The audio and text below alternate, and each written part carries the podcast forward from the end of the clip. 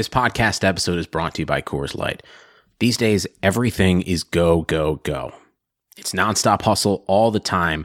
Work, friends, family expect you to be on 24 7.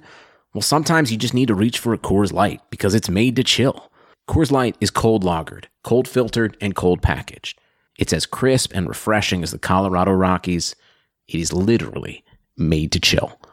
Coors Light is the one I choose when I need to unwind. So when you want to hit reset, reach for the beer that's made to chill. Get Coors Light in the new look delivered straight to your door with Drizly or Instacart. Celebrate responsibly. Coors Brewing Company, Golden, Colorado. Hey, Clock Dodgers, I appreciate you guys for listening to this episode. Before we get to it, which the guest today is Matt Harmon super super great conversation that me and Matt had. Um, he's been on the show several times. You guys know he's a friend of Clock Dodgers. Um, he's a really good dude. Puts out really good work. If you're not familiar, I don't know what to tell you, but uh, NFL.com, reception perception, um, all, all kinds of stuff. But this episode was a little bit different.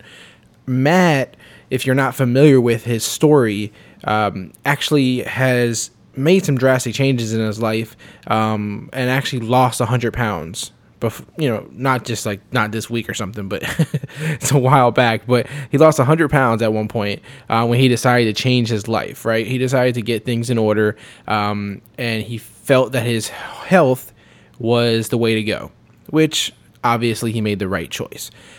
I feel that it's important to discuss this. It's important to talk about it because no matter what, you know, you guys know with this podcast, we we jump all over the place, right? It could be about entertainment, culture, society, fantasy football. Um, it could be about anything, um, but most importantly, um, is to motivate us, right? To drive us towards our passions, to dodge that nine to five mindset. That even if you're doing a nine to five, even if you love your nine to five, there's still probably some passions that you can pursue, and you shouldn't get stuck in that in that that that grind of nine to five, and that's it so something like Matt's story helps with that because he took something that he felt needed to be improved upon and did just that.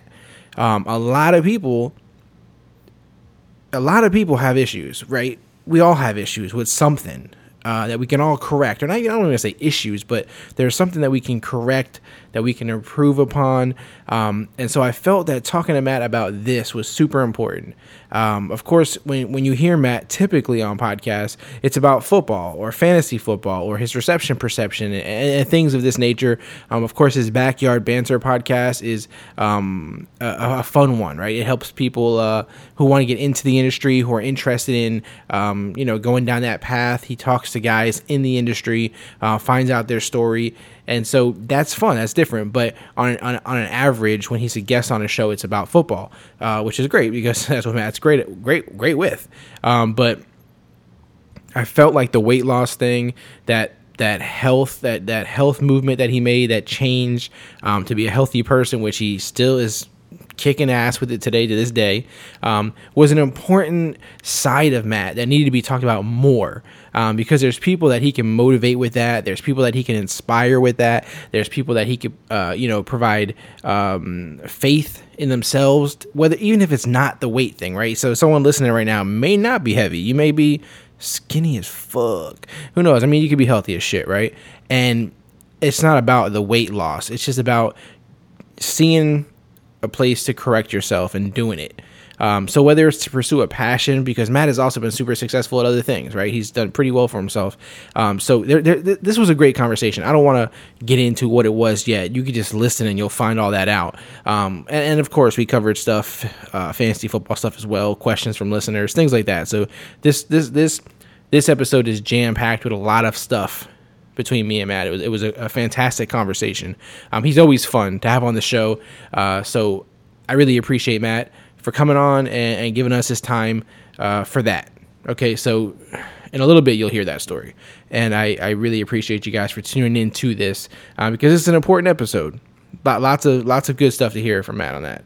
Um, I do want to say that before we get to the show, um, shout out to official fantasy rings officialfantasyrings.com have you um, we have partnered up with them uh, sponsored by them as far as we are going to run a league a clock dodgers league where I'm still working out the the details. Um, so don't quote me on anything. I'll put out an official announcement when I have it. But we're gonna have some sort of charity league where officialfantasyrings.com has has given us a ring. Uh, go go check out their website first. Do that first. They are a site that makes rings and, and stuff like that. Where uh, when you win your fantasy league, you would order one of these rings and look like a badass, right? So we partnered up with them, and they they're giving us one of these rings for this clock dodgers league that we're gonna that we're gonna do. And and what I've kind of mapped out is everyone who wants to participate in this league will have to give a donation to charity. We'll pick one charity and also leave a review for this podcast. Um, if you haven't already, if you have already, then you, that's one thing you just don't need to do already. But if you want to be in and you haven't done that, you'd have to donate plus do the review. Uh, and then depending on how many people we get, um, if it's if it's a close amount, we can try to make the, the league that size. Um, but if I see that we're getting too many um, people that want to be in the league, then we will have to make it a a league where we will draw names from a hat and see who gets in. So if you donate, the money is gone if you don't get in the league, and it's if there's too many people. You know, if, if we had to pick names out of a hat, obviously once you donate, your money goes to the charity, and you may not be in the league. So that's just it's just gonna be fun. It's gonna be a fun contest if we get that many people. If not, if we get just enough or just a slight thing like 16, whatever, we'll, we'll, we'll be creative with it. We'll be fun with it, so we can push this thing. We have some we have some leeway. Um, so as we get more um, closer to that I'll have more details for that. But the the awesome part about it is the winner of this league is going to get one of these rings from officialfantasyrings.com um, for free, just just for winning the league. So that is awesome. Okay, it, it, I will have um, a picture of the ring. Uh, if you guys want to see it, like what it's going to look like, which which version you'll get. Um, if you're not going to be in the contest uh, and you have other leagues that you want to have a you know rings for and stuff like that i highly highly suggest you check these guys out um, they have good quality stuff and not only that they're good people they're they're customer service oriented so if you hit them up um, you can actually hit them up on twitter at uh, at the fantasy rings um, and they respond right away. They're good people. Um, they'll talk right back to you right away and answer any questions you have. Um, so if you want to do that, I highly suggest you hit them up because you can do this. You can do this. And actually, if you if you hold off on it, um, I may even be able to get you a discount of some sort. So if you're interested in using that site and getting a ring, hit me up first before you make an order, because um, I may be able to get you the hookup. So, you know, hit me up in the DMs, hit me up on email, clockdodgers at gmail.com. Let me know that you want to do this for your league, and I will hook you up. I will get you some, I will help you somehow, some way. You guys know how we roll here at Clock Dodgers. So be patient, hit me up, and we'll make it happen, okay? More details to come for that, but I just wanted to let you guys know it's exciting and we look forward to doing it. Um, thank you again to officialfantasyrings.com. You'll hear more about it as we get closer to the season. Um, other than that, those those are the two main things I wanted to hit on. What this episode is about, how important it is, um, and if you know anybody who is going. Oh wait, actually, one more thing. If you're listening right now, by the time this is out, the t-shirts, the Clock Dodger family t-shirts, those would have been on sale and closed by this time. Um, so shout out to everybody who ordered. We had a lot of orders. I was really uh, humbled by all the people that wanted to actually wear Clock Dodgers uh, t-shirts, hoodies, women's shirts, or even the uh, coffee mugs. A lot of people order the coffee mugs. I don't know what you're drinking. If you're just drinking coffee or you're getting down getting down and dirty with them coffee mugs but either way um, a lot of people contributed as i said uh, 75% of the profits will go to um, charity. I'm going to give it to we're gonna we're gonna give it to for this for this run we're gonna give it to Brain and Behavior Foundation uh, Research Foundation, and that goes for you know they, they they they apply these funds towards research for things like depression, anxiety, addiction, PTSD, all, all kinds of stuff. You guys get it, mental health disorders, and it's a big thing. I feel like you know it's just got this stigma over it, and it's not right. You know, for mental health from that angle. So um, it felt it feels good to do that. So for those who did order a shirt or order a mug or order a hoodie, know that um, 75% of the profits from that, whatever the different, whatever the profits is that we get from it, um, you know that'll that'll go towards that. I'll let you guys know when we actually process that. But thank you to everyone who took part in that, who participated, who ordered. Even if you didn't order and you just retweeted the link or you told somebody else about it, um, we actually had some people who just donated they didn't even Like they they knew that if they donated the money, um, it would it would impact greater. It would be more money towards the charity um, because obviously the profits with the shirts it's a certain percentage. Um, but if they just donate straight up, they would get a bigger impact as far as the donation itself goes. So we had some people reach out who just wanted to donate straight up. They love the shirt, but they figured it would be more of an impact. More money would go directly to the charity if they did it that way. So fucking props to those people. Shout out to you guys. That's awesome. Um, but it was fun. We'll constantly switch these up. If you guys have any particular charities in mind, I'd be happy to hear those from you guys, and we can possibly use those on future um, things that we run. So, you know, if you have something, you know, personal to you, uh, it doesn't have to be a charity. It could be something else going on in your life or someone that you know or another different cause. Um, let's mix it up. Let's have fun with it and let's help some people. You know what I mean? Um, so shout out to everybody who participated in that. Those, those, it's gonna look really fly. And people are gonna say, "Hey, what is that clock Dodgers thing that you're wearing? What is that?" It's, it's gonna be fun. It's gonna be fun.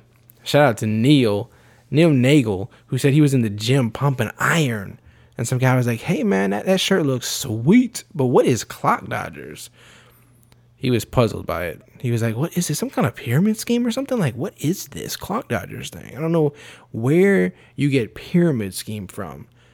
Why do you think somebody would be in a gym working out, getting sexy, wearing a clock dodger shirt, and you think it's a fucking pyramid scheme? I don't know wh- what the hell that person was on. Too many steroids in the system. But guys, listen, uh, I'm, I'm I'm I'm just dragging on here. Matt, the episode with Matt is waiting for you. So let's go ahead and start that episode. I will see you guys on the other side, on the other end, aka on the outro. Let's go. Cannot play with him. Cannot win with him. Cannot cope with him. Can't do it. You play to the game. I mean, listen, we talking about practice. Not a game, not a game, not a game. We talking about practice. Down goes Frazier. Down goes Frazier. You are now locked in to the Clock Dodgers podcast. Clock Dodgers Podcast. All right, so welcome back to the show. I have a returning guest who I'm honored to have on. It is Mr. Ma- Matt, Mr. Matt Harmon. How are you today, man?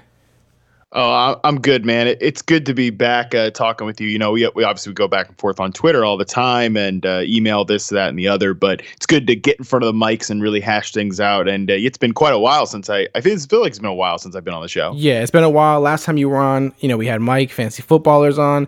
You got the reception, perception going with them. Now it, I should have had him back on here with you, man. It would have been, it would have been good, but just didn't align that way. Plus, I wanted this one to be about you, man. So I'm happy you're back. Obviously, favorite subject. yeah, you right. Um, a lot's happened since since you've been here, though. Last man, can you kind of just update us really quick on what you've been up to? Sure. Yeah. I mean, I feel like since last I've been on here, it's been you know quite a journey. Like you know, of course, things still going well out here. Uh, we we started the fantasy hipsters on NFL Network. I feel like since we've since we last Yes. spoke on this podcast uh, with my with my buddy and and I guess now partner in crime, uh, Matt Franciscovich, the franchise. Uh, we were you know we got to.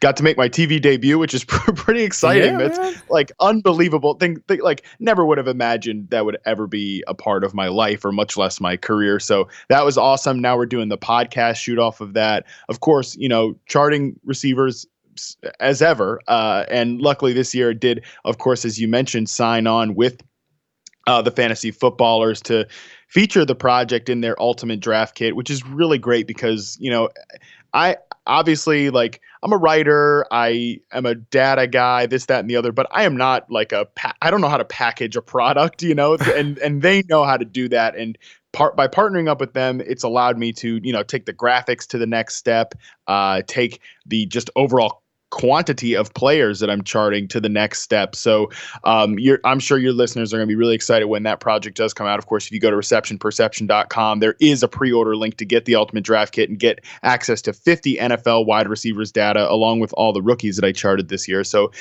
big time stuff going on with reception, perception, and, and fantasy hipsters. You know, just just living life, man. Yeah, absolutely. And you know, I, I spoke to you before, you know, before you came on, and I said that I wanted this episode to obviously, uh, when people know you're coming coming on. I get fancy football questions out crazy.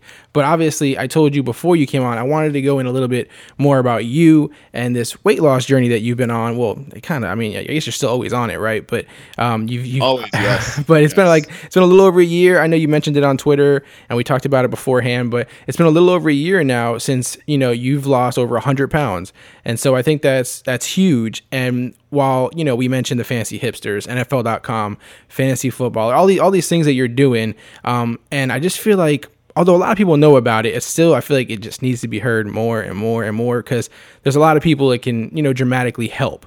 Um, so I want to just talk a little bit about the journey, you know, if if you're down for that.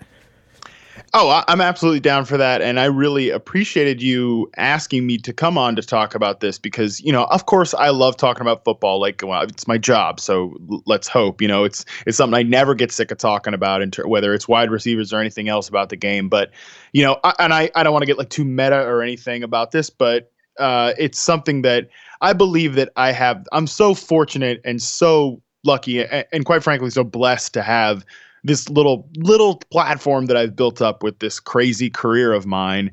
Um, I do believe I have that for a reason, and a part of that is that I I have gone through this weight loss journey and other other things that have come along with that, and I believe that I, I it's like my duty to give back to the universe and like help other people along with that and part of that is sharing this story and being super open about it. And it's a huge part of my life. It's a top five I mean, it's a top five most important thing in my life is my health my fitness and and this weight loss journey. And i want to help as many other people kind of find that as i can. So it's always good to just to just get up and talk about it. So i, I really appreciated you reaching out and asking me about it. A- absolutely, man. And so for those who have never been heavy or don't know, you know, what it's like to have have been at that level, right? That you were at.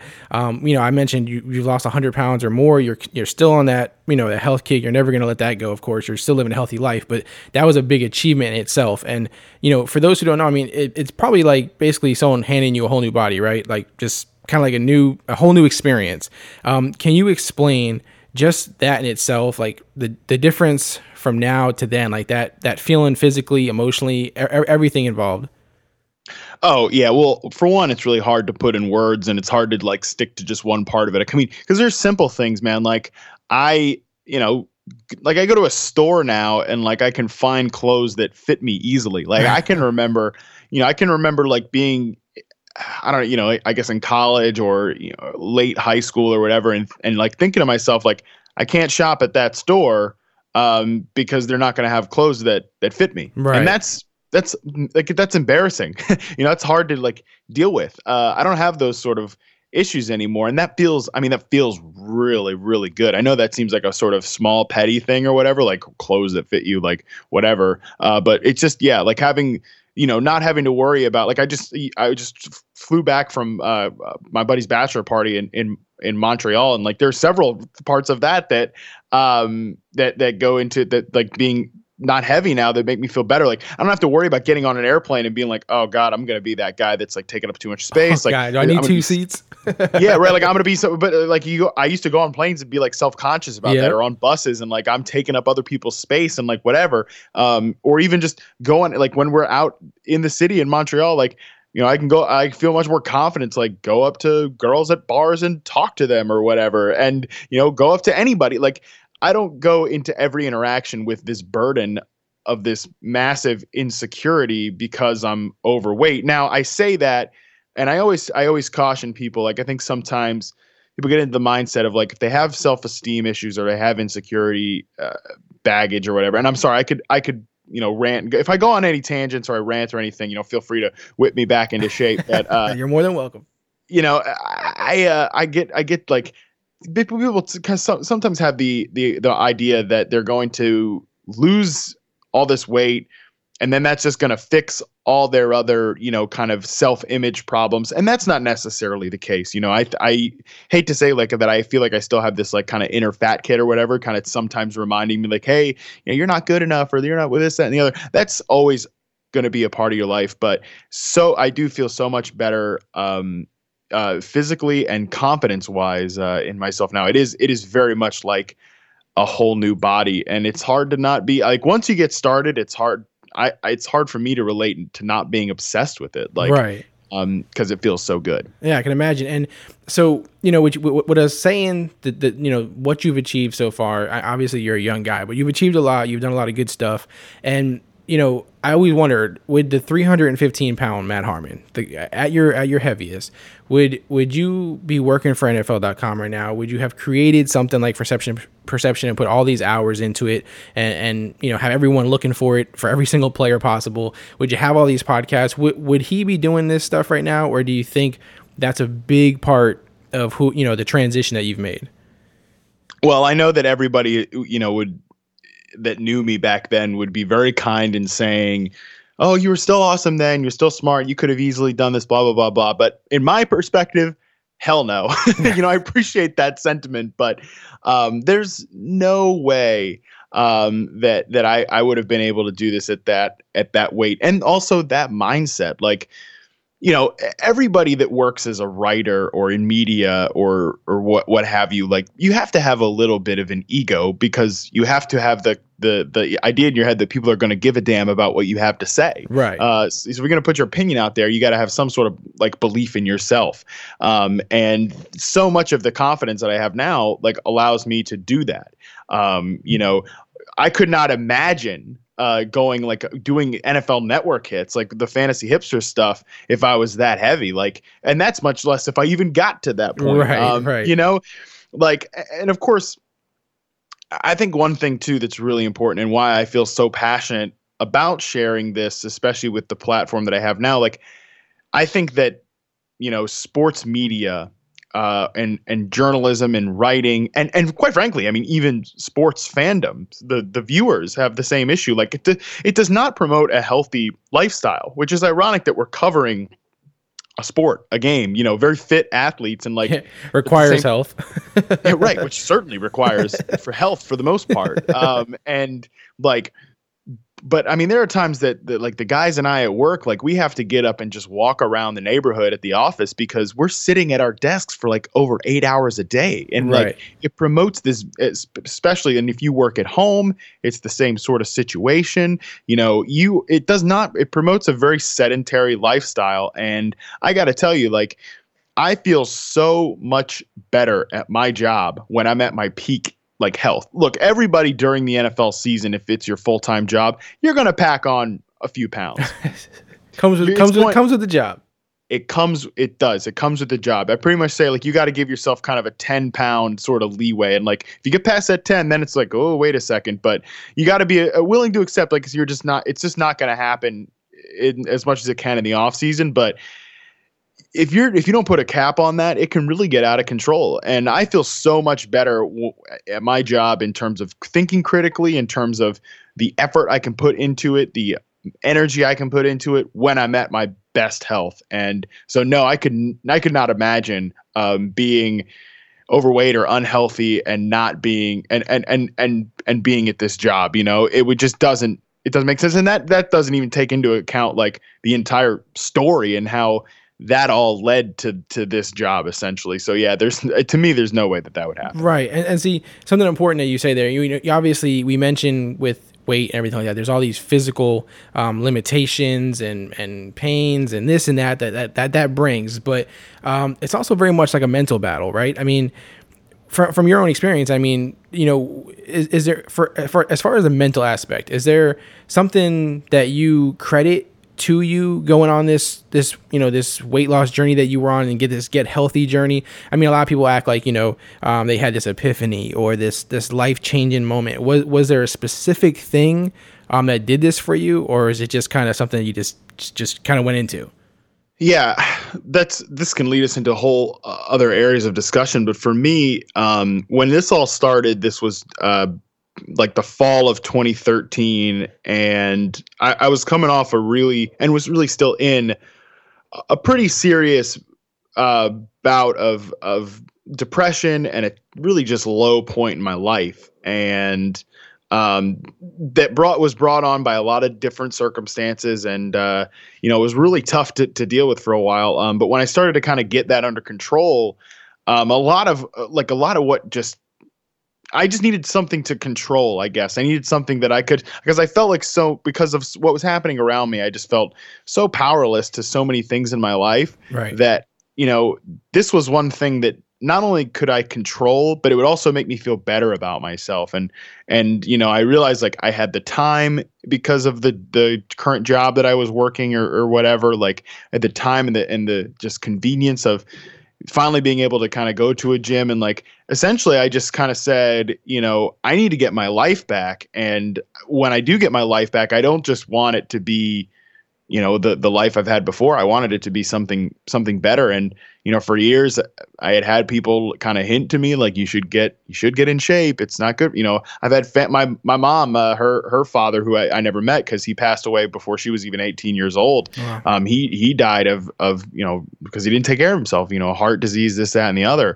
Um, and you know, I didn't want to end up like that. Uh, and you know, she would always kind of casually remind me of that. Uh, don't forget, like this is in your family, whatever. Right. Um, and so it was. Yeah, it was pretty much that. Like I needed to to get control of of my life, and and once I did, uh, it was something that made me feel like in a time when I really needed to feel good about myself. This this helped me with that. That's interesting. And, and and so you say okay, so you had the the the health the health obviously issues. You had the you said the, the mental situation as far as like you know depression or or or whatnot. Um, with with both of those things, obviously there's some relation to each other, and obviously you're you know you're better off now than you ever were with any of that. But did you ever have during that time, or do you ever even still mentally go through it where there's a relapse of sorts? I guess you could say where whether you're gaining weight back or you know you're going through a, a funk. You, you know a lot of people have those issues where they they start getting on the right path, but then they just fall back. You know what I mean? They just fall back into that funk and then they put on a couple pounds, they quit, they start all over again.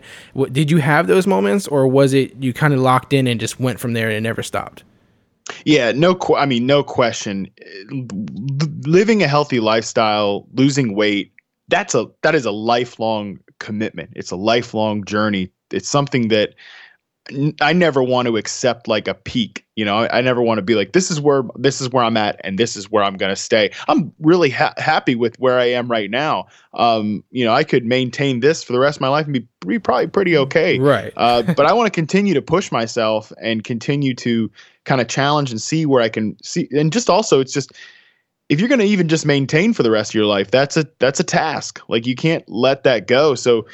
I, yeah, I'm always. I, I say it all the time. I'm, I'm always on the journey. I'm always trying to improve and, and find ways to to get better um, at, at living a healthier lifestyle. So that's always something that you know I'm kind of on the lookout for. And I mentioned like, of course, with with my job in particular, covering the NFL, like there's gonna there are are during the season it's not gonna it's just not gonna happen as much as uh, I would like it to. You know, you're gonna eat maybe a little less. Uh, you're gonna maybe eat a little more terrible. Uh, you're going to not go to the gym, you know, maybe five times a week. Maybe you only get there, you know, once or twice. You can't stay there for over an hour, whatever. Um, so you got to find, but of course, there's just finding ways to to slightly commit to it. So you know, I'm your users might hate or your listeners might hate this, my followers might hate this, but Sunday mornings when I wake up, the first thing that I do is I I make sure uh, during the season that I go on a run, get a little workout in before I go and sit at work and eat the food that they cater there. You know, this, that, or the other. Sorry, my first thing is not to think about helping you with your fantasy questions. And I certainly,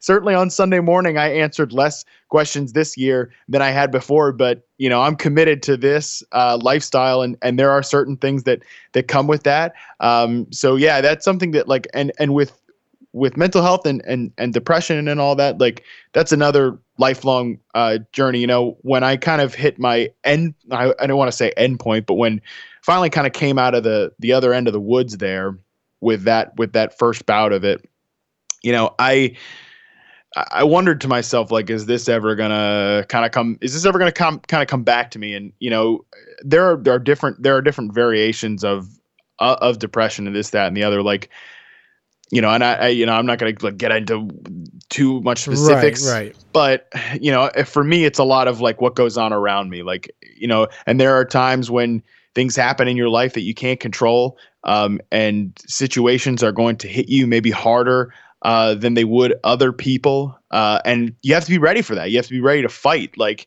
I mean, it's just a constant, you know, uh, constant set of preparation rules and guidelines that you keep for yourself in order to, you know, be ready if the if those moments ever come. That and that goes with not only uh, your your physical health, but also your mental health. Yeah, I guess it kind of you know I don't want to obviously clump things together, but it, it sounds like a lot. You know, when people have drug addictions, alcohol addictions, it's all these things. Same with weight loss and depression, mental you know mental anything like that. It's all a lot of similarities as far as it doesn't end. You know, it's a lifelong thing. You just got to keep staying on top of it and, and do your best. You know, it's just one. It just seems like it's all kind of in that same mold. You know what I mean?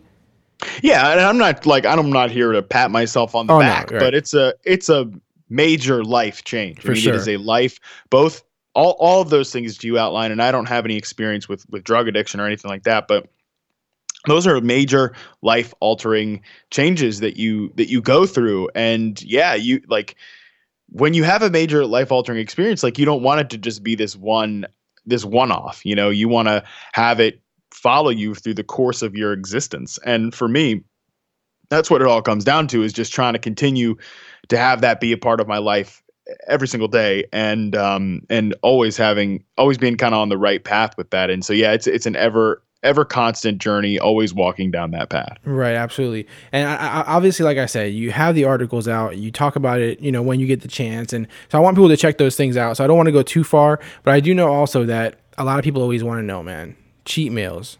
Do you do a cheat meal? Do you do a cheat day? H- how does Matt Harmon do it? Yeah, so of course, like, I mean, I eat a very, very what many people would say very boring, uh, very healthy diet, uh, especially like I said in the off season, um, for you know six days of the week. Uh, there's always there's normally a cheat day in there, and you know, for example, like I, I talked about this bachelor party I just came back from. I was de- I was determined the entire time I'm gonna eat, baby, and I'm gonna eat like hell.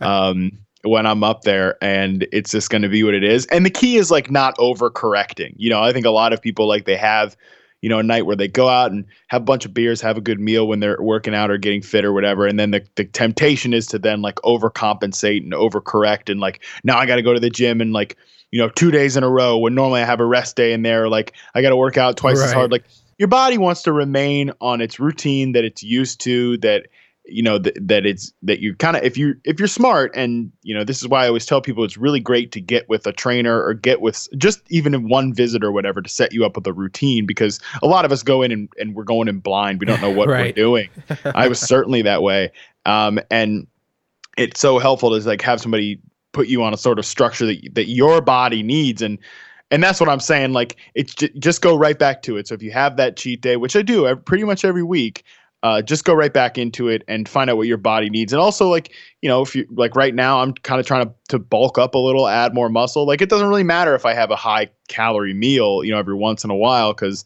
you just got to save yourself a, a little room there uh, earlier in the day. Are you are you telling us, man, that we're gonna see a, a ripped Matt Harmon on NFL.com and stuff and on TV? You gonna, you gonna be ripping through the shirt and stuff? We'll uh, we'll have to hope so. You know, I'll get on there and uh, some of those former uh, former players will finally have to respect us us dorkos that uh, just sit there and write in the newsroom. That's awesome.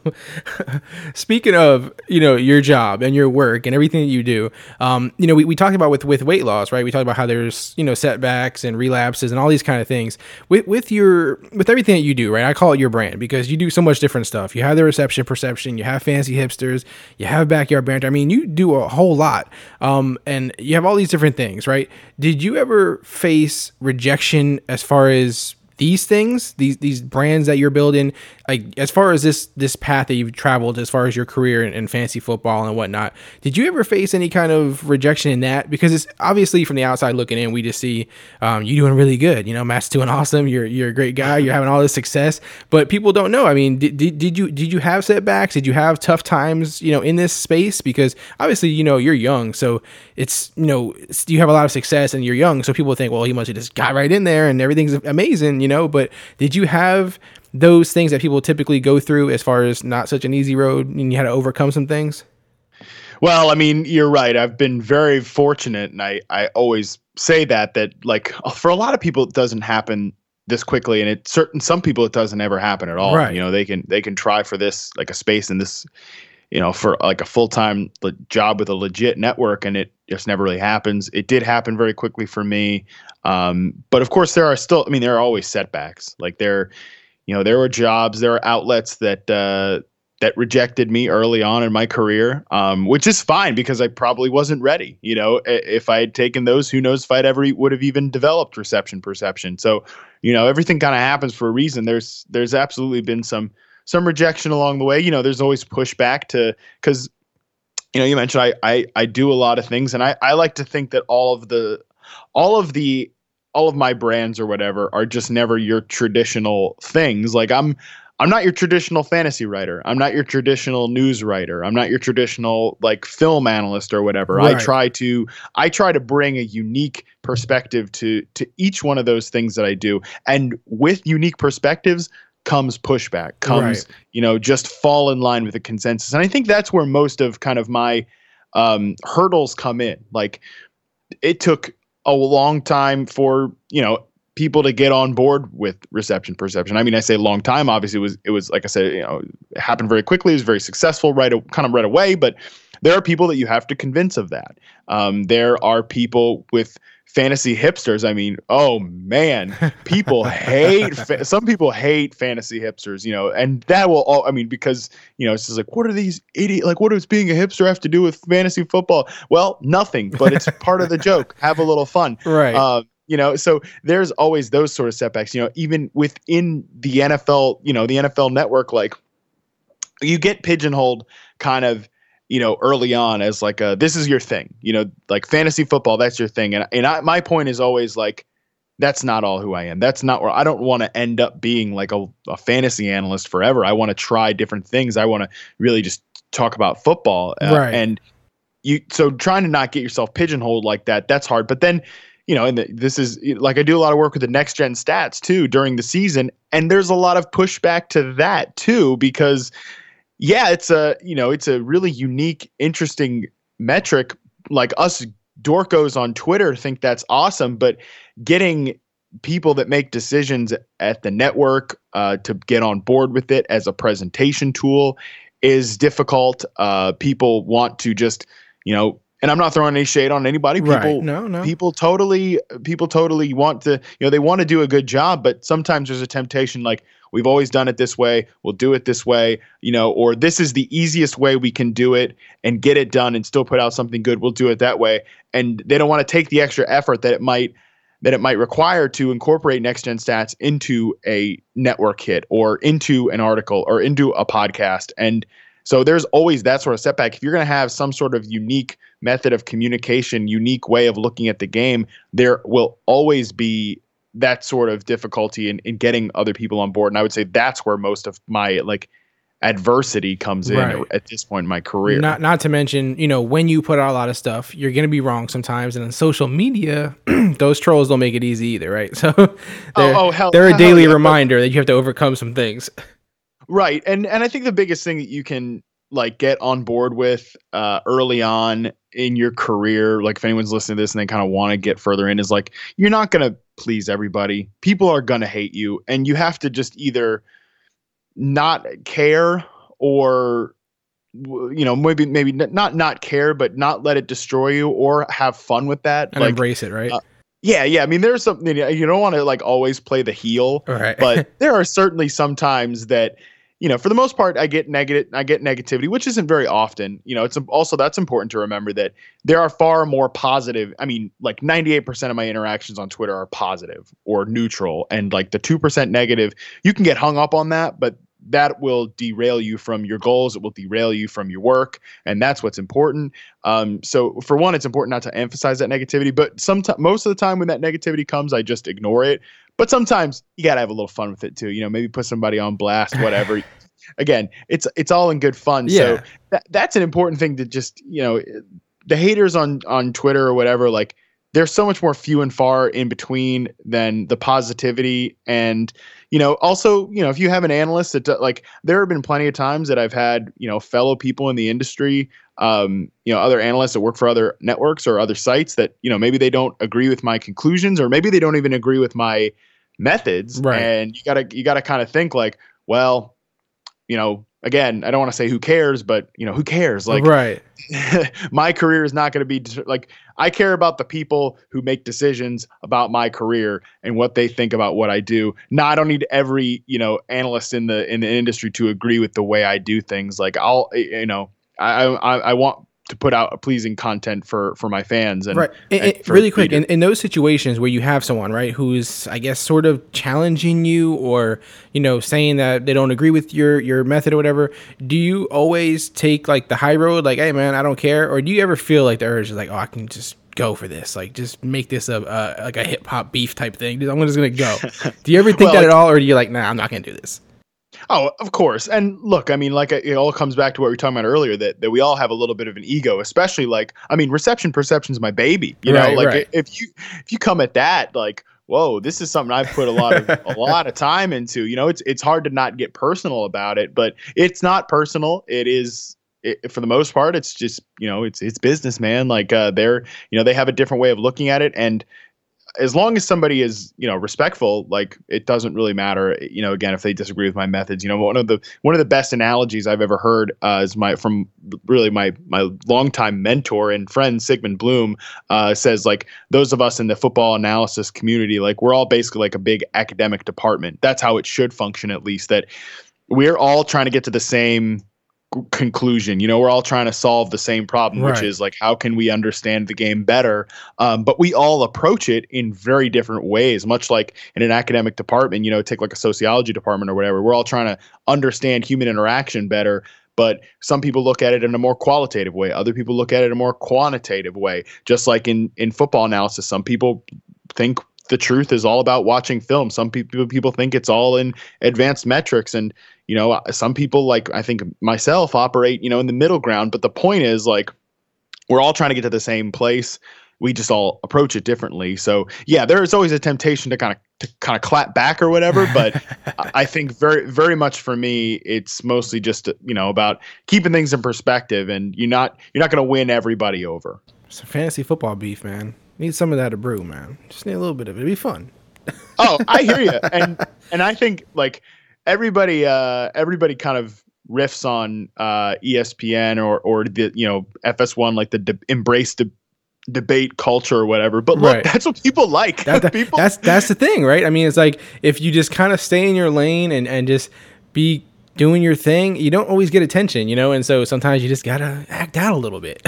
people people like watching other people argue Yep. and disagree. And i know that everybody gets sanctimonious about it on twitter and like oh how about we just you know just break down some film or whatever? But look the, the vast majority of people at a bar want to watch these two goofballs yell at each other and and and fight. And it you know it, it doesn't always have to be like so stupid and dumbed down and and that's not what i'm trying to say. But at the same time there's a time and place for that. And usually that time and place is not on twitter. Like let me tell you what most people don't people like to watch the the debates on tv but nobody likes to watch two analysts you know try to one up each other in a twitter Right. thread. Let me tell you nobody cares about that. So for, the, for by and large like if on a podcast i'm happy to debate people on on a on a show or whatever.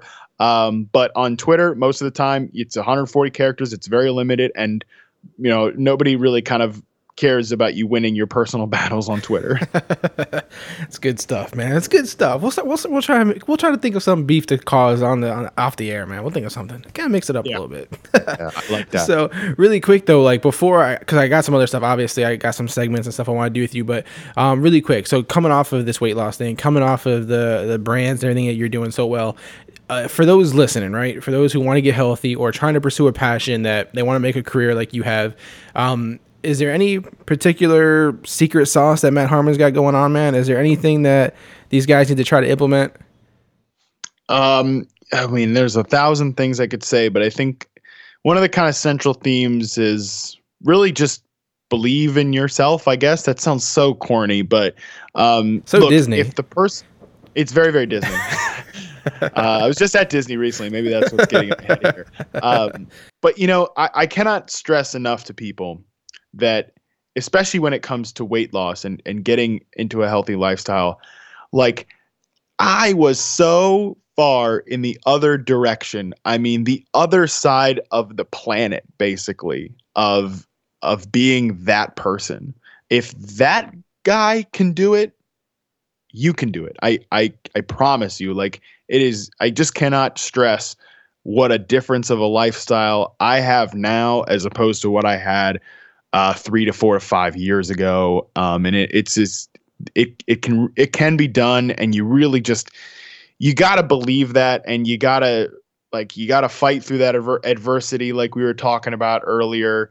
Um, and you got to try whatever works for you, and that goes for not only losing weight or getting healthy.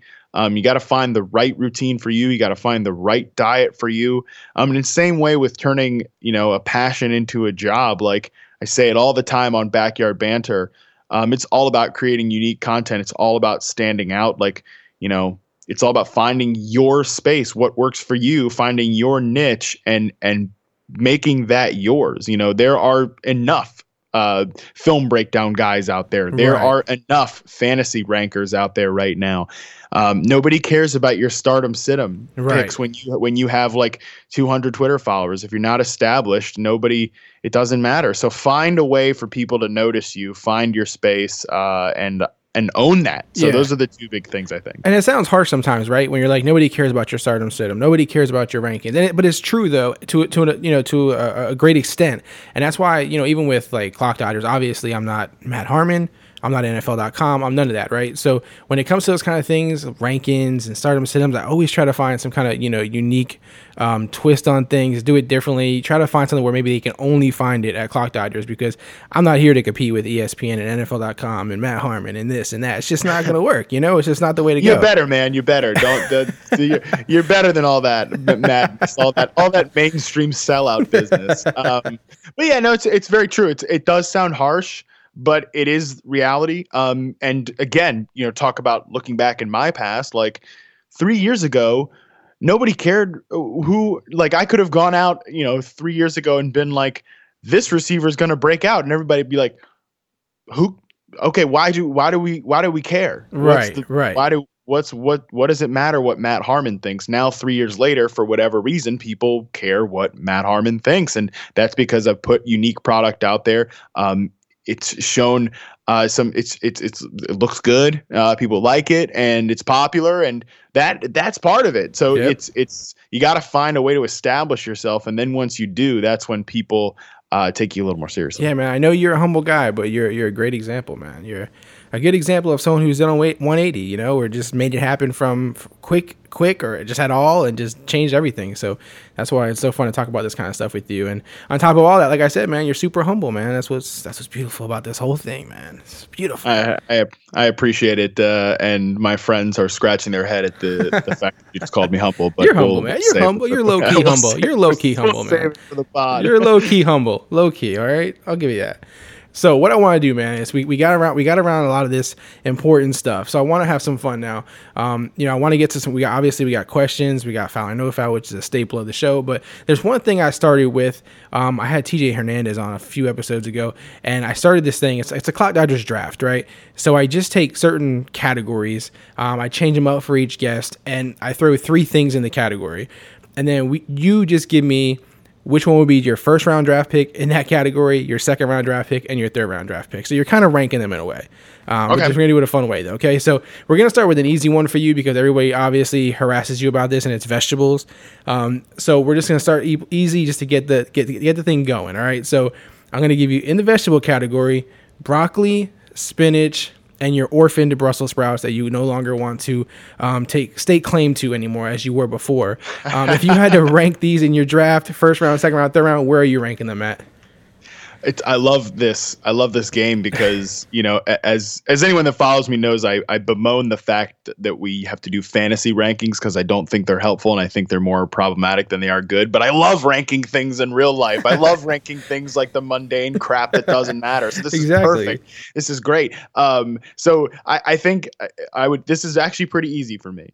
First round pick is indeed Brussels sprouts. I know I have retired as the the leader of the brigade right now, but that does not reduce my passion for uh, for the vegetable. Uh, it is in fact my favorite. Uh, so Brussels sprouts is number one, and that's mostly because you could do so much with them. You know, you're always looking for versatility with your with your football players when you're drafting them, and and I believe sprouts are one of the most versatile vegetables out there. Uh, number two would be broccoli. Um, you know, it's a solid complement. Uh, you, you can prepare it steamed, you can stir fry it. You know, you can get a little crispy, you can get a little soft, you get a little bit of both. It's all good. I, uh, broccoli is a great complement, and spinach. See, spinach is is a little bit. You know, it's it's not as it's not as versatile as the other the other two. I think it's much more of a, a complementary thing that doesn't necessarily uh, stand alone as well. I don't like like sautéed or cooked spinach or whatever just by itself. Yeah.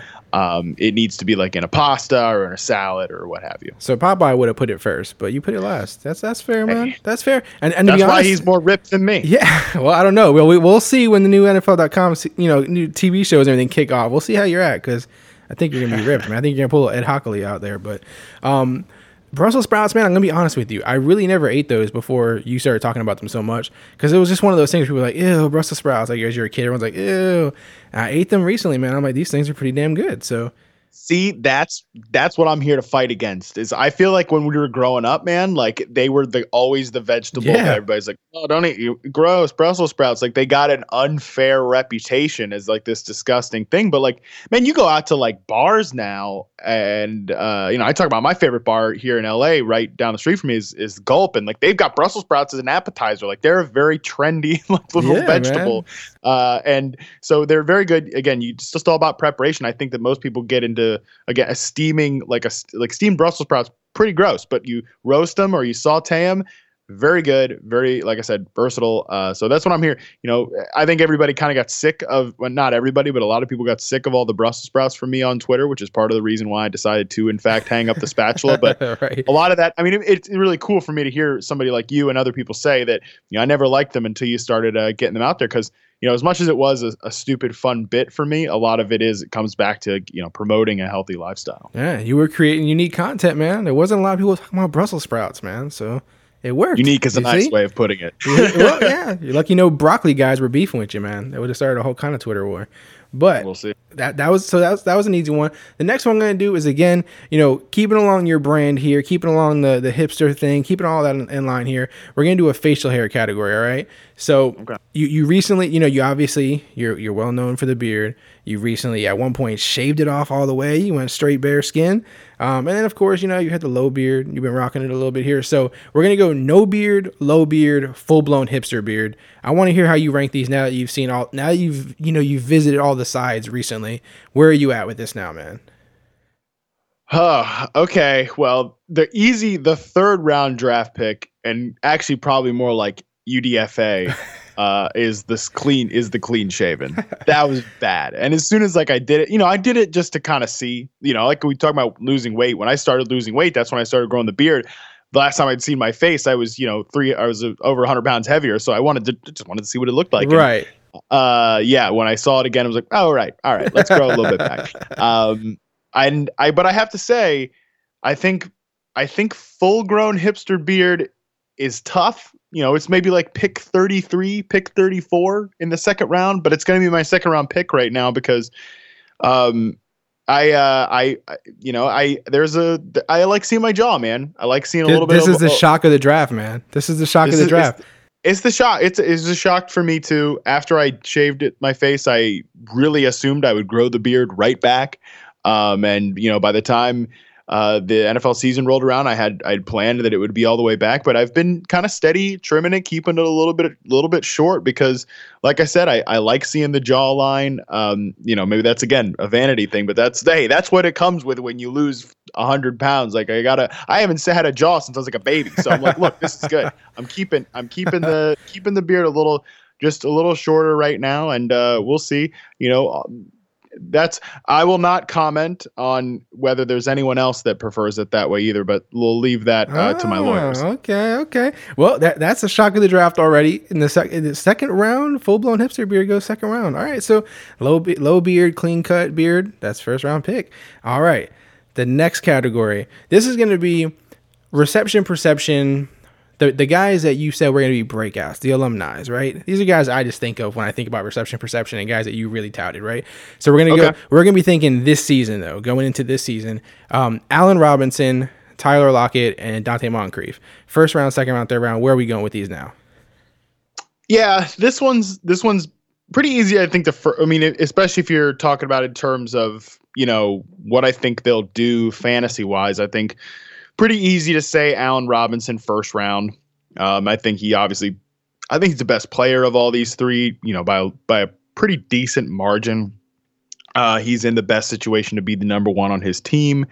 Um, he has the least questions in his in his own personal portfolio.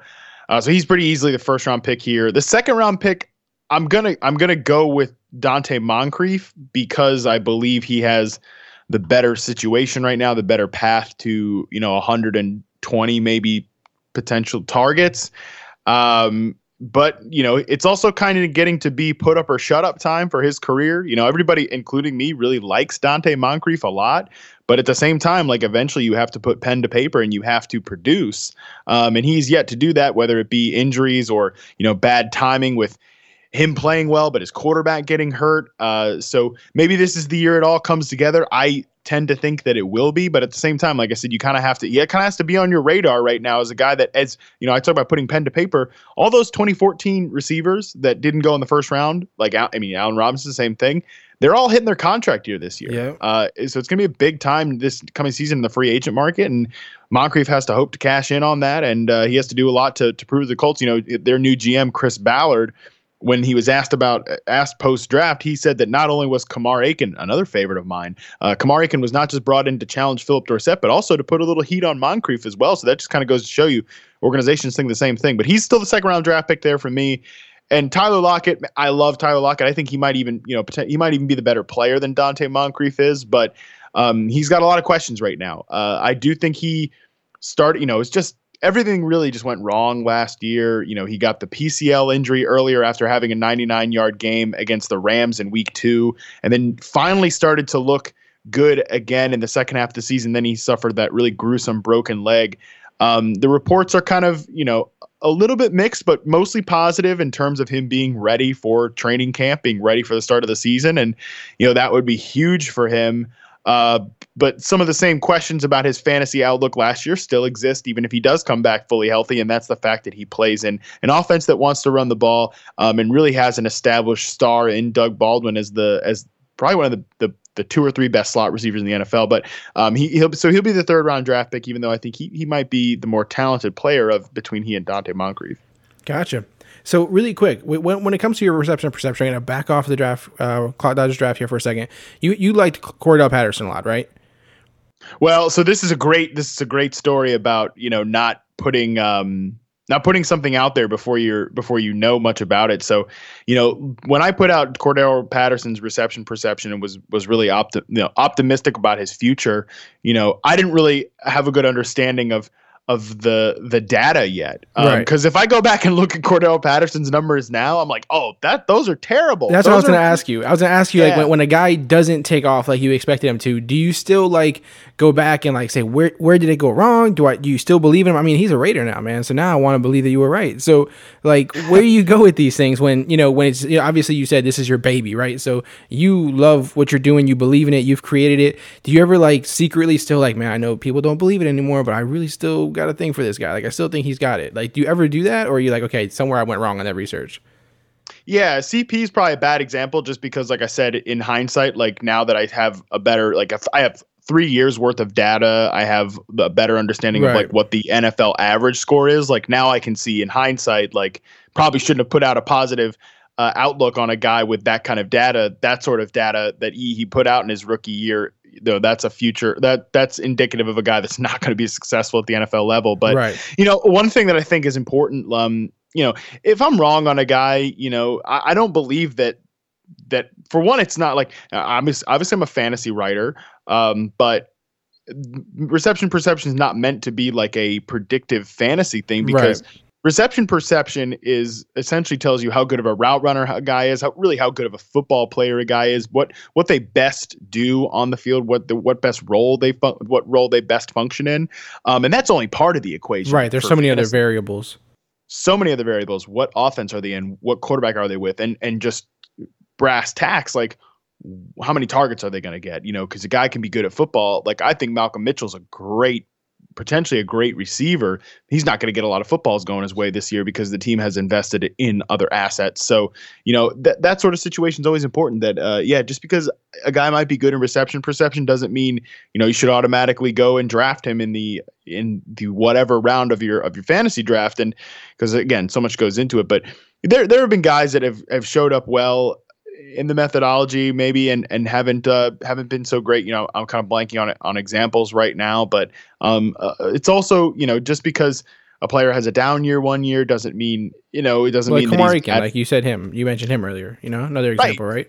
Kamar Aiken's a great example of a guy that when he had opportunity, he he did well with it. He Right. he thrived. I thought he had a legitimately good reception. I mean, his reception perception in 2015 was legitimately very good. Um, but then, of course, the it, next season, uh, the the team signed Mike Wallace, so they paid him money. He was going to play. Um, Steve Smith came back for one more ride, and you're always going to default to a veteran like that. Um, there was, and he was still playing well. My man Steve Smith was still out there killing it. And uh, then there's Breshad Perriman, who the team drafted in the first round. So he was really fourth on the pecking order in terms of like level of investment, and that means a lot to uh, the Baltimore Ravens. You know, I I tell people all the time like. The, the the NFL teams don't make decisions based on what you think. They make decisions based on a lot of other factors. Right. Uh, you know, and, and so yeah, Kamar Aiken's a good example there. Uh, we'll see if he ever if he gains some opportunity this year. If maybe the prediction looks uh, you know a little bit better. Um, Willie Snead's another one that has great reception perception and had you know he had a solid year last year, over seventy catches. Uh, over 800 yards, but you know it, it might look even better this year because now he's in line to be the second most targeted player. So these things are really fluid, and I think that's what's good about a talent evaluation metric like a reception perception is that you know this can help you you know years down the line uh, because when situations change that's when production change i mean look no further than another reception perception favorite michael crabtree you know his data his last year with the 49ers was outstanding but because he played with a quarterback that didn't fit his uh, his style of play anymore because he played in dysfunctional offense. It didn't show up in the stats sheet, but then he moves on to the Raiders the next year and he produces really well with a quarterback who can run a timing based system, who can hit him on those nuanced routes that he runs now. Uh, so th- again, it just when situations change, that's when talent can maybe come through in the way that it is supposed to. So yeah, just because a prediction doesn't work out in one year doesn't always mean that we should uh, sell the farm on it. Absolutely. And don't worry, Matt. Derek Carr is going to save Patterson too. Don't worry, Matt. You're gonna you're gonna. Look I like this. but here's here's the thing: are, are we rooting for? Or do like they also brought in uh, Ishmael Zamora too as an undrafted agent? So there's a lot of intriguing kind of guys to potentially get Seth Roberts there off the is field. There is man. It's exciting as a Raider fan. It's exciting. So we'll see how it all how it all plays out. The next one was actually sent in to me by um, a contributor on Cloud Dodgers. He's been on the podcast. He writes on the site, and yeah, I also know him through the Fantasy Life app and stuff. Is at two drink minimum, and of course, with a name like that, he wanted to ask a beer preference question as far as that goes. So his um his, his category is beer preference and like about how you drink it basically. So either can, bottle, draft. Um, can we can we rank those things and draft those bad boys? Yes. Uh, well, for one, before I do, I will say it depends on the beer. Um, there are some beers that taste legitimately just better out of a can than they do out of a bottle. Um, I, I know I usually have one. Oh, like this is a, this isn't like a beer I always drink, but like Yuengling's a great example of it. I think Yingling on draft is terrible, but I think it's okay out of a bottle. And so sometimes it does depend on the beer or or what have you. I haven't had a Yuengling in forever, but that's from The being out, that's science from, of beer, man. It's amazing stuff. that's from being out here in California. You don't see it nearly as much. Yeah. Uh, but uh, I, I, I will say so. In general, though, my my default ranking would be would be number one draft, of course. I mean, first round pick. You got to go with the draft. Like right. his best way to drink it. You know, right out of the keg, right out of the tap. You love it. Everybody knows it's good. Second round pick. I'm gonna go with bottle. I and, and again, some beers are better out of a can. I do believe that, especially some like microbrews or whatever. But you know, bottles look cooler.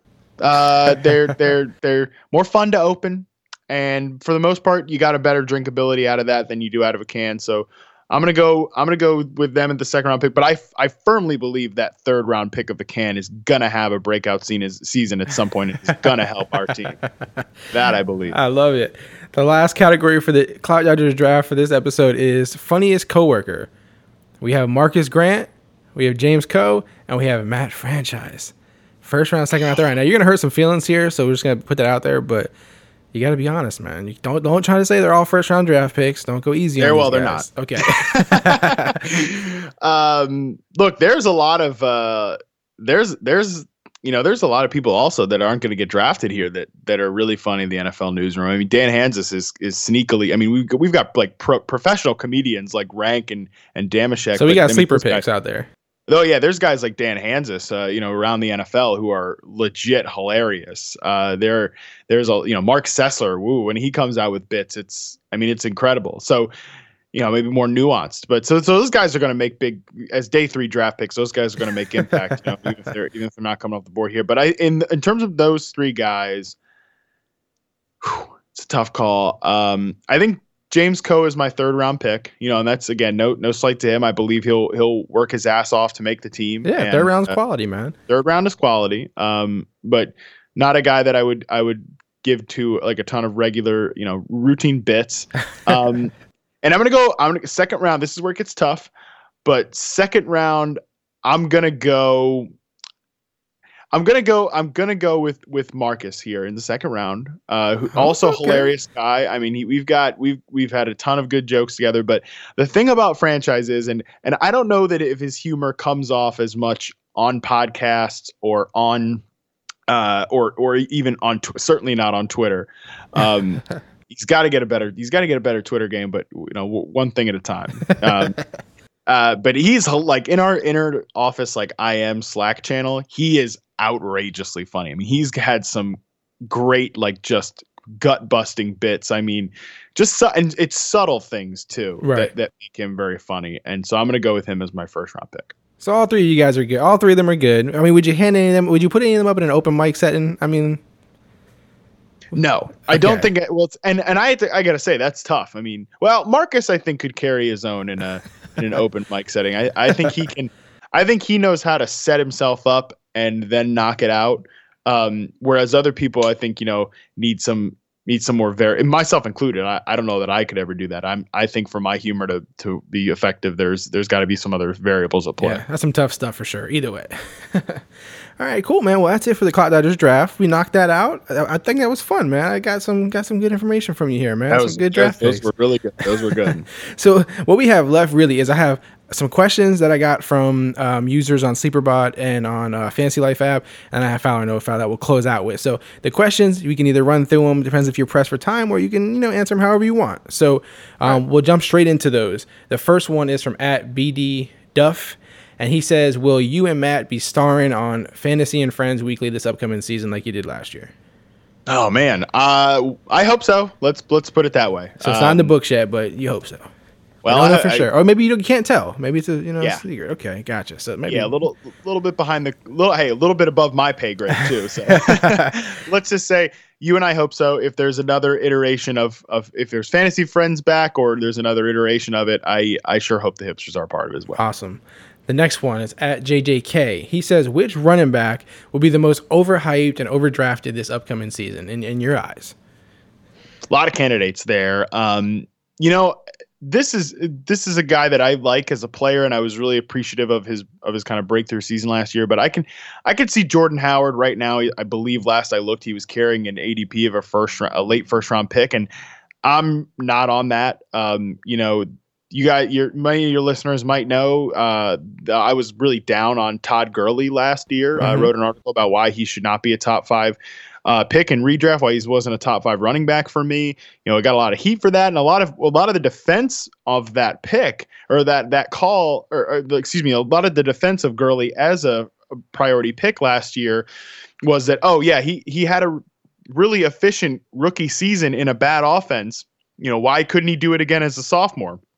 He did not do it again as a sophomore, as we all know. exactly. And Jordan Howard, from an efficiency standpoint, looks really similar in terms of his yards per carry, his yards per reception to Todd Gurley from his rookie season. And I, I can guarantee you that the same defense that was made of Gurley will be made of Howard. And oh, well, we shouldn't be worried that the Bears are likely going to have a really bad offense because he did in a bad offense last year. But, you know, that doesn't always carry over year to year. So he's one that I think I'd be really nervous about spending a first two round pick on. All right, Howard, it is. The next one is from at Tim Too Fresh. He wants to know in in drafts should he go best player available until the later rounds, or should he take who appeals to him early, even if it's you know a stretch according to ADP or outside opinions and stuff like that. So uh, I'll give a shout out here to JJ Zachariason, who's recently started a new podcast, uh, the Late Round Podcast, and he talked about on one of his episodes why the best player available, like just take best player available, is not a legit uh, piece of advice because you don't know who the best player available is. I don't know who the best player available is. ADP certainly doesn't know who the best player available is. Like there, there's a lot of flaws in that, and you know things get very murky very quickly. Um, you know, you you have to build. That's why strategies exist to give you some sort of guideline. So I would say find a find a few strategies that you think could work for you. Be ready to adapt on on the fly. You know, if you want to go with zero RB and then it looks like your draft is not playing out that way, um, that that that's advantageous for you to go with that, then be ready to move on in, i you know in the moment. And I would say also, if you have faith in a guy, if you have confidence in a player that you know is is ranked is two rounds lower in ADP than is in the round you're currently drafting in, just go for it. Uh, there's every if be confident in your own ability to evaluate uh, evaluate players and and you know this is also about fun. It's about taking the players that you like. So um, you know be ready to go down swinging with with those players and and yeah, absolutely trust yourself. Yeah, I think that's a big thing you mentioned there is like it's fun and you want to have fun and you're not going to have fun if you don't take a guy because the ADP didn't say to do it and then you miss him and then he goes off and you're like, man, I would have way more fun even losing if I just have my guys, you know? So Yep. I definitely agree with you on that. The next one is from at Dan is the man. Uh, these ones are from Sleeperbot. He asks, what does um, uh, Amara Darboh's route tree look like? Obviously, you haven't released this stuff. Uh, we don't, you know, I can't can't actually just you know give out information if you don't want to, but he wants to know what the route tree looks like. Sure. No, that's a good um that's a good one to ask because I did not put a uh put out a reception perception for him. He wasn't one of the ones that I I did chart him though. I, So I do have I do have his data and it will be in the ultimate draft kit as I mentioned. Um, you know, I, but he wasn't one of the ones that I wrote up. If you go to receptionperception.com, you can see the the 15 rookies that that I, I wrote up there. Darboh was not one of them, but pulling up his his data, you know, he was not a player that that showed out particularly well uh, against man or or press coverage. Fifty three percent success rate versus man coverage, which is you know well below the the two year prospect average. Thirty eight percent success rate versus press coverage, which was one of the lowest scores in this draft class. So, you know, I think he's a guy that that definitely has a lot of a lot of work to do. I think there are some short to intermediate routes that he has solid success rates on, whether it's the flat route or the the uh, the curl route. So I think there's some, you know, there's the, the Seahawks took him a lot higher than I expected him to go in the draft. He's not somebody that I I was a particularly big fan of. Well, there you go, Dan. A little insight to Darboh. All right. Got three more questions, and then we'll jump to foul or no foul. Um, the next one is from at Dark Side. It's kind of a two piecer. He wants to know your opinion on the Rams wide receiver corps, the, the situation that they have right now, and do you think that talent is enough to help Goff take a step forward? So it's weird. I this is great to get this question, and I know that sounds strange talking about the Rams, but like I find the Rams so fascinating right now uh, in terms of their offense, which again I know sounds weird because they're a bad offense, uh, but in terms of their passing, their passing game is really fascinating to me, uh, and I feel like I've been discussing them on recent podcasts a lot. Uh, and so if you look at their pass catching corps, you know they have first of all, it's obvious that they want to emphasize the t- the tight end position. And if you think about Sean McVay with his time with Washington, you know, they had Jordan Reed. Uh, and I do believe that they view this guy Gerald Everett that they took out of South Alabama. They they wanted to take him at their pick in the second round originally before they traded down. They were comfortable with that, and then they were just lucky enough that he was still there even after they traded down. Right. So I think they like him a lot. I think they view him as their Jordan Reed, but you know they still have Tyler Higbee, who's a big tight end that will probably be more of a you know traditional wide tight end that they took last year. Um, but you know let's let's not forget that again talking about McVay with his time with Washington, like even when Jordan Reed would get hurt, they would have guys like Derek Carrier or Vernon Yep, Davis, just you know, fall right in line. just fall right in line. And you mean you know, Niles Paul was another one that it was even set to start over Jordan Reed Yep. when Jay Gruden first got there. So they always had productive tight end play. So I think that's going to be a big part of the the passing game. But the wide receivers are so fascinating because it seems like they have a lot of the same guy. Like they have a lot of flanker slot sort of players. You know, Robert Woods is sort of that flanker possession receiver who could also play out of the slot. They have uh, they have Pharoh Cooper, who they drafted last year, who's definitely more of a slot receiver. This year they drafted Cooper Kupp, Yep. who is a big slot receiver, maybe in the poor man's Jarvis Landry type of mold. Um, so they have a lot of those guys right now, and I think that leaves open opportunity uh, on the perimeter in terms of the X receiver position, where they lost Kenny Britt this last year. That opens up the door for a player like uh, Mike Thomas from last year, who's more of an X, that he could potentially make an impact, or maybe even more likely Josh Reynolds, who Right. they took in the fourth round this year, who is definitely more of a, a guy that can win the football in the air, can get vertical. So if he gets acclimated quickly, there's there's there's options for for them uh, to get to to get an X receiver in there if Reynolds is is that guy. And you know the big question is Goff. I mean, thrown to the thrown in too early, came from an air raid system. You know, we uh, it's it's hard for me to have like a definitive positive take with Goff, but I think the weapons are fat more fascinating than they might seem on on the surface. Gotcha. And of those wide receivers that you listed, are there any that you're rolling the dice on at all? I mean, obviously Dynasty makes it easier, but in a redraft, I mean, is there any that you care about, like that you're drafting at all late or anything? Yeah, I think it's Woods because okay. uh, yeah, because Kenny Britt's gone, like that, that opens up a lot of target share. I think Tavon Austin is finally going to see his role marginalized um, this year. I would imagine he's going to see less targets than he did last year. I believe he had over 100 too. So I think Woods could conceivably find his way into 120 targets. And even if those aren't quality, like if you're getting that sort of volume, it's very unlikely that you're not a top 30 fantasy receiver. So Woods could be somebody that, you know, people completely overlook because the LA offense and he could easily come in and and have some solid weeks for you. Sneaky, sneaky Robert Woods. All right, the next one at DSW5150. He says, just uh, which rookie wide receiver do you prefer, either Lions Kenny Golladay or Cardinals Chad Williams? Yeah, those neither of those guys I got to chart, which is you know just a, a matter of time. Um, but I think for pure opportunity standpoint, I really like Kenny Golladay this year, especially because if you look at the Lions wide receiver corps, again, I think so much is about like finding what archetype a receiver fits in and if there's any opening for that receiver or that type of receiver in particular. And when you look at the Lions right now, I mean their receiver corps outside of Marvin Jones and Golden Tate is just destitute. I mean, a, because Anquan Boldin is gone.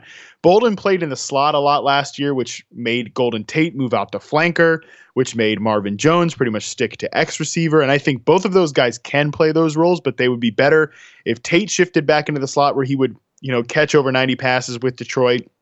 Marvin Jones would be better as the flanker uh, off the line of scrimmage where he wouldn't get pressed as much, wouldn't be constantly in tight coverage situations. That leaves an opening for a big X receiver, and I think Kenny Golladay could find his way into that role sooner rather than later. That'll be interesting. A lot of people obviously think Chad Williams is like the heir apparent to Fitzgerald, so that may take a little longer. So we'll see.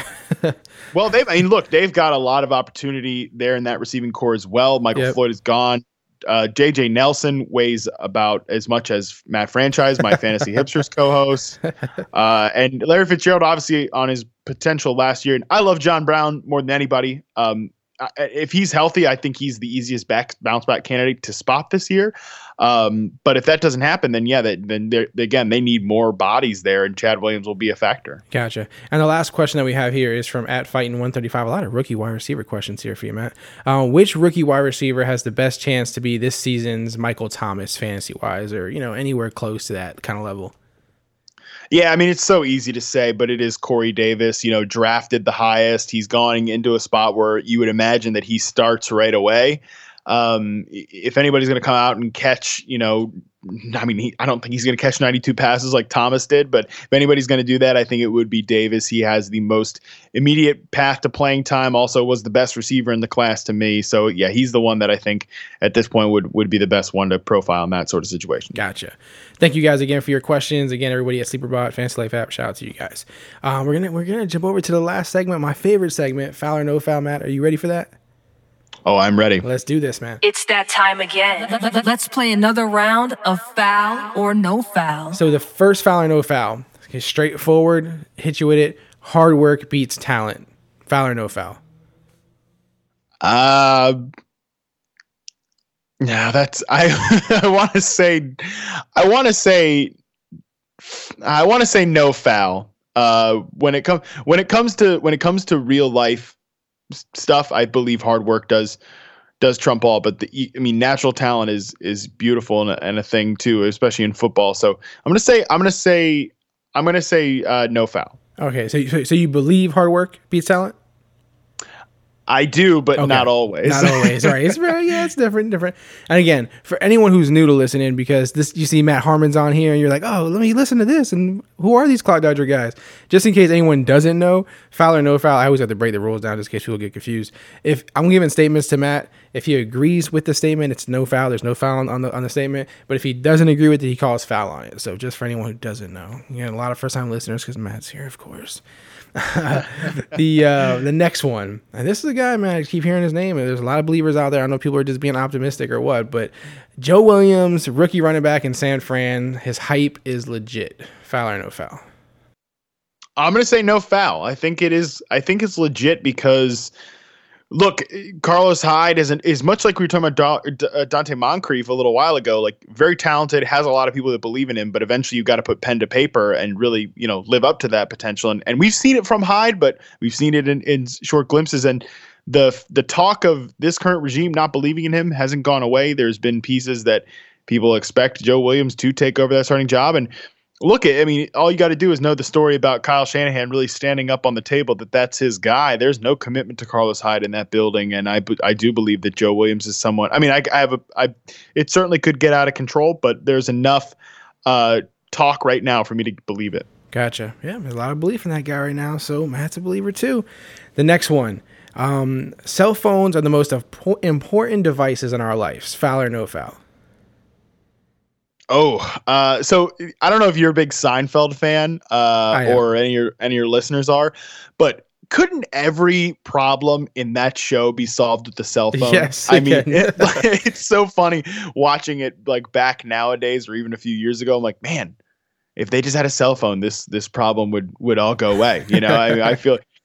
Uh, so in like a in a super super in a very superficial way, yeah, it's it's the I'm gonna say no foul. It's the most uh, it, it is the most important uh, device in our in our existence It's right cra- it's crazy how much we depend on that thing, man. I don't know phone people's phone numbers anymore. I don't know. Oh, it's probably bad, and it, it's definitely bad. Like I there are so especially because with work, you know, I'm always connected to the internet. Right. Even even some even sometimes when I'm just like sitting around doing nothing at home, like and I'm BSing on Twitter, I'm like, am I working right now? Because I'm like interacting with readers, or, am- or am I having fun? It's a real tough boundary.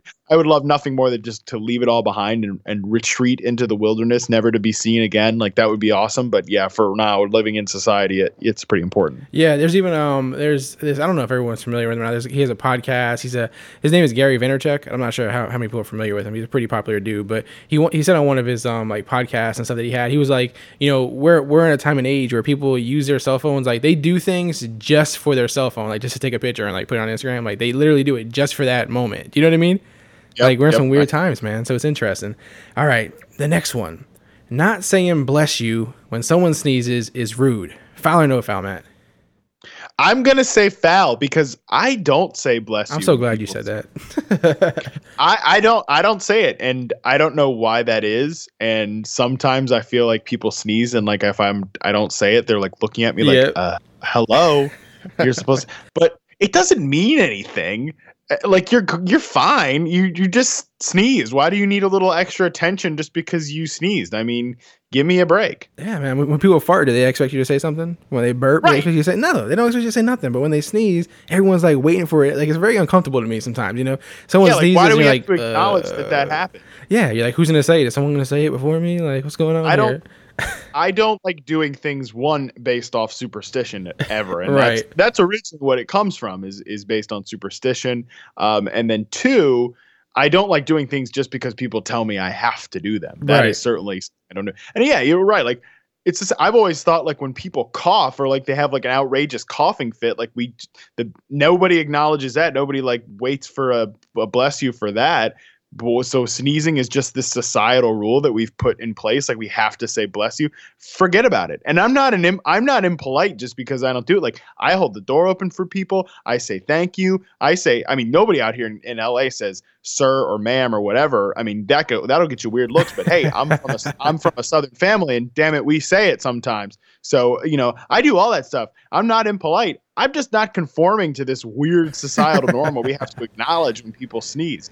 It's Give- weird. Give me a man. break. It's weird, man. Especially when you're like in an office or something with people you work with, and like someone sneezes, like you're like everyone has to say it, and then like they sneeze like a hundred times in a row, and people say it after every single sneeze. You're like, man, this is weird. Right. weird. Like then what what's the line? What's the line? Like if you sneeze three times in a row, if I say it just the first time, am am I good for the next two sneezes or, or what? man, Like it's weird. and it's weird too when people like you know, if I sneeze and then people like three rows over in the office, somebody leans over like, "Hey, bless you." I'm Yeah. like, "Well, I don't want you. uh, Like, stop listening to me." Or like when Matt sneezes, someone says bless you, and then when I sneeze, no one says anything. I'm like, hey, how come nobody said it for me? You know? Yeah, it's bizarre. There's so many. So let's just let's just stop with this whole bless you thing. Yeah, stop. It's a foul. Get out of here with that, man. Get out of here. It's weird. The last one I have for you, man, is in this situation, it's worse if it's hot outside and your and you and your house has no AC over it being cold outside and your house has no heater. Foul or no foul? Uh, I'm gonna say I'm gonna say foul. Uh, I would much wait. Which one is which one is worse? Did you say? I said it's, worse. if it's hot outside and you have no AC in the house over it being cold outside and there's no heat in the house. Oh, I'm gonna I'm gonna say I'm gonna say I'm gonna say foul because I would I think that it's worse to be cold and not have a heater. Um, I hate being cold, and I I realize now it's because I live out in LA and like. I've been conditioned to this life. It's Yeah. disgusting, and I am a big baby. I'm soft as hell, and I realize that. And I know the logic is like, well, you can always put more clothes on or whatever. You know, but look, I'm fine like sitting in my house just sweating my ass off, you know, I, but I'm not going to sit in here and be uncomfortable and be cold. That is painful to to think about. And plus, like, you know, I don't know, it's, it's terrible. No, pass. I, hate- I would hate being ra- hot, man. I'm like the opposite. Like I don't mind being hot if I'm like if I'm purposely going out to be hot. Like if I'm going out to do something, exercise, beach, this. But if I'm sitting in my house, like I can't sleep if it's too hot. I can't like all the sweating and stuff. Like it just doesn't work for me, man. That's true. The sleep variable is a good point because it's much easier to sleep when you're cold than sleep when you're hot. Right. Like, that's okay. That's a good point. I might have to. I might have to reconsider because I sometimes like I I make it pretty cold in my room uh, when it's when I sleep, but I would never make it like hot in here. That's it's something to consider, man. It's something to Something to consider. consider. Right. I didn't. Maybe I didn't think it all the way through. Well, that's it, man. That's it for foul or no foul. That's it for everything. Um, the, uh, of course, man, just similar to what you do, man. I like to like you know guest close out episodes and stuff. So before we close it out, um, can you tell people where to find you? Obviously, most people know where to find you, but can you tell them the websites, the podcast, the Twitters, the Instagrams, everything wherever they can find you Matt? Yeah, so so Twitter and, and Instagram especially, I'm trying to build up the the hashtag brand on the Instagram more and more is Matt Harmon underscore BYB.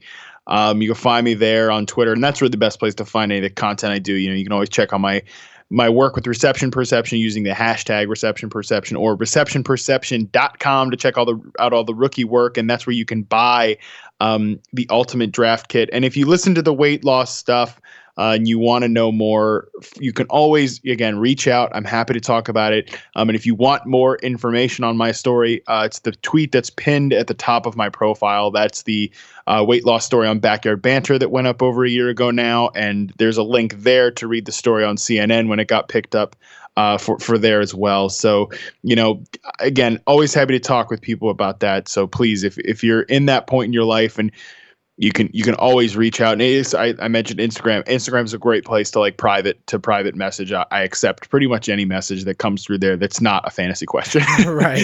Yeah, for sure. I mean, if, if anyone's not doing these things, or already supporting you in all these avenues, please go do it. Um, I know Matt says he's, you know, people wouldn't say he's the good guy or the humble guy, but he is, man. He's a good dude. He answers everyone's questions, unless he just doesn't like you. Maybe he ignores you. I don't know. Maybe I'm just not having that situation. But support all those things. Definitely do. Matt, I, I know you've given a lot of advice today, man. A lot of insight and a lot of all kinds of stuff. But if you can close us out here with any kind of message from all this stuff that you've given us today, all this information, is there one thing that you could tell people to leave here with? It could be anything. Yeah, it doesn't have to be advice. It could be whatever, man. It could be dating advice. I don't really care. oh well you don't want my dating advice let me tell you that you want to know how to you want to know how to screw something up let me know I, I, I, that, that i can help with um, yeah i mean i would just i would just default to to what i said earlier that if you're in a place where you know you, you you're kind of ready to to make that lifestyle change like it's possible. I, no matter how daunting the task is and like you know even if you're three weeks into it and you're discouraged already um it, it can happen. You just got to keep fighting for it. Uh that's where i was you know I've, I've been like i've I've legitimately been there. I've been through all of that with with with losing weight and and changing your lifestyle and and just keep keep believing, keep fighting because it's it's so worth it. And I I would just say to kind of to keep that in mind that it is it is very worth it. And um, you know, you, just because you've lived life one way your entire existence doesn't mean you're uh, you're set to do that the the rest of your time. Perfect, man. There's no way to beat that closeout. So thank you very much, man, for coming on. I appreciate it. Like I said, you've come on a bunch. You've been super supportive of everything. You know, I do over here, we do over here. So so thank you very much, man, again for uh, spending some of your time here, man, with me. I really appreciate it. Well, it's my pleasure. You know, I I was already expected to be super grateful that you let me come on to talk about the the, the weight loss story over just football. But then at the end, I'm really glad I kind of got this rant off about sneezing that I guess I didn't know. I Yeah, didn't know I felt so strongly about. So uh, uh, appreciate you letting me get all of that out. I'm glad I could bring that out of you, man. I, I pre- I'm, I'm glad. And, and again, think about the cold, hot thing, man. The going I'll to sleep. It's worth. It's worth thinking about. Thank you, man. And you have a great night. Appreciate it. Wow. Wow. If that didn't sum up Clock Dodgers in a nutshell, that episode was Clock Dodgers all the way. Shout out to Matt. I appreciate him for coming on again, supporting Clock Dodgers, supporting what we do. We support what Matt does. So you guys heard where you can find him, what you can do to support um, on Twitter, all that kind of stuff. Please do all that if you haven't already, of course. Um, I hope that you took something away from this episode, whether it was for the fantasy football aspect, if it was for the weight loss journey that he's you know taken on, the the get healthy journey that he's on, uh, wh- whatever it is. Um, I hope you you really enjoyed and got got from it what I was trying to pull from it, um, and what Matt was trying to tell. Um, it, it was really important to have this episode, and it, it, was just great. It, it was fun to be a part of it, and I hope you guys enjoyed it as much as I did. Um, I don't want to. I don't want to go too long here. You guys heard in the intro about officialfantasyrings.com. Please go check them out. Don't forget clockdodgers.com is the site you want to hit up for all kinds of content. If you're interested in participating with that content and contributing, feel free to hit me up. If you don't already follow us on the social media platforms, you want to follow us at Clock Dodgers. You can pretty much find us on all the different platforms at that spot, at that name. So Twitter, Instagram. Please, if you, if you have an Instagram, follow us. We're trying to build that up. We got a lot of cool content there as well. Um, we post like cool inside pictures, um, different kind of promotional things that we have on there. We have a lot of different content that we don't have anywhere else. Uh, also clips of the show, uh, some of our favorite parts of episodes and stuff that are on there that we're starting to put on there. So follow us on Instagram if you don't already do that. Uh, we're gonna try to have some more stuff out there, guys. You're we're gonna be you're gonna be hearing from us from different avenues. So try to try to get on all of them. It's fun to interact with everybody on all these different platforms. So shout out to everybody who submitted uh, questions for the show at Fantasy Life app and at Sleeperbot app. Uh, really appreciate you guys. You help make this thing possible as always, and on Twitter and the emails and everywhere else. Shout out to everybody who ordered Clock Dodgers family shirts, mugs, hoodies, and women's tees. Really appreciate that. We'll have more of that stuff coming. More of that stuff coming. Man, I just got finished watching the uh, the uh, the Billboard Music Awards. I don't know if anybody watched it. Some interesting stuff was on there, man. But a lot of talented artists. Like I don't know. I don't know if it was why it was different to me this time, but it just seemed like there was a lot of a lot of artists that I, I really liked, and uh, a lot of good performances. Uh, the a lot of the awards went to the right people, so it was just all around. It was a pretty good show, actually. Typically, those things kind of disappoint. Usually, they don't usually uh, live up to the hype for me. They're not really my thing. You know, award shows aren't really my thing.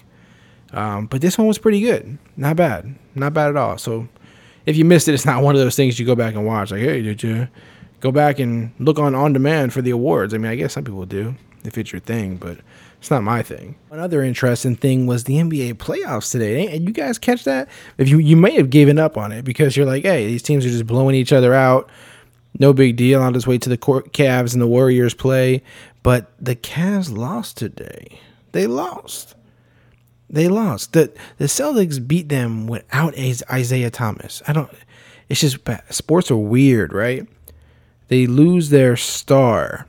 They lose their MVP, as you you could say technically, right? And they beat the Cavs. That's crazy. That's what that's what makes sports beautiful is you never can predict this thing to a T. You never can say with 100% certainty what is going to happen. So if you've been watching the NBA playoffs, things may have just gotten interesting. I doubt it. I still can't see anything happening with the Cavs winning against the you know playing the Warriors, but at least Boston put up a fight, right? At least they represented for Isaiah Thomas and didn't make it seem like they just got blown out and they quit. And you know it is what it is. So shout out to the Celtics for that win. Um, kept things going a little longer, right? It is what it is. But congratulations, Celtics, on that one win. Um, other than that, guys, take you know be on the lookout. Like I said, be on the lookout. All the different social media apps, different kinds of content on each of them. Um, lots of new stuff coming down, coming down whether it's on clockdodgers.com with the guys that are writing great articles, whether it's different um, platforms that we're adding ourselves to and, and, putting out different kinds of content in that capacity, uh, whether it's just different podcasts. We got some fun guests coming up. Um, be on the lookout for more 15 minute breaks, more inside glances, more fantasy football episodes, lots of fun stuff in store. And it's nothing without you guys on this ride. So um, I literally, I love every last one of y'all. Even even the people who are hate listening, like you don't really want to see it shine you want to be a hater. You don't want it to work. You're talking shit in the back channels. It's cool. It's cool. You're, you're necessary. You're necessary to what we're doing here. It's part of it. It's all a part of this big, beautiful thing we got going. Guys, don't forget, it is your duty. It is your duty to make somebody smile today, to make somebody laugh today, to make somebody's day, period. Somebody who doesn't have what you have. Oh, I know it's easy to think about what you don't have or what you want or things that just make you mad or that annoy you on a daily basis. It's easy to think about that, but try not to. Try not to. Count the stuff that you do have, the good stuff that you have, what you've made of it, and try to make somebody else smile today, somebody else laugh today. Sacrifice a little bit just for other people. Because I'm telling you, it feels way better. It feels way better. I love you guys. Have a great day, great night, great morning. Whenever you're listening to this, have a have a great day. I'm out. Visit clockdodgers.com for more unique content. Connect with us now by following at Clock Dodgers on Twitter, Instagram, and Periscope.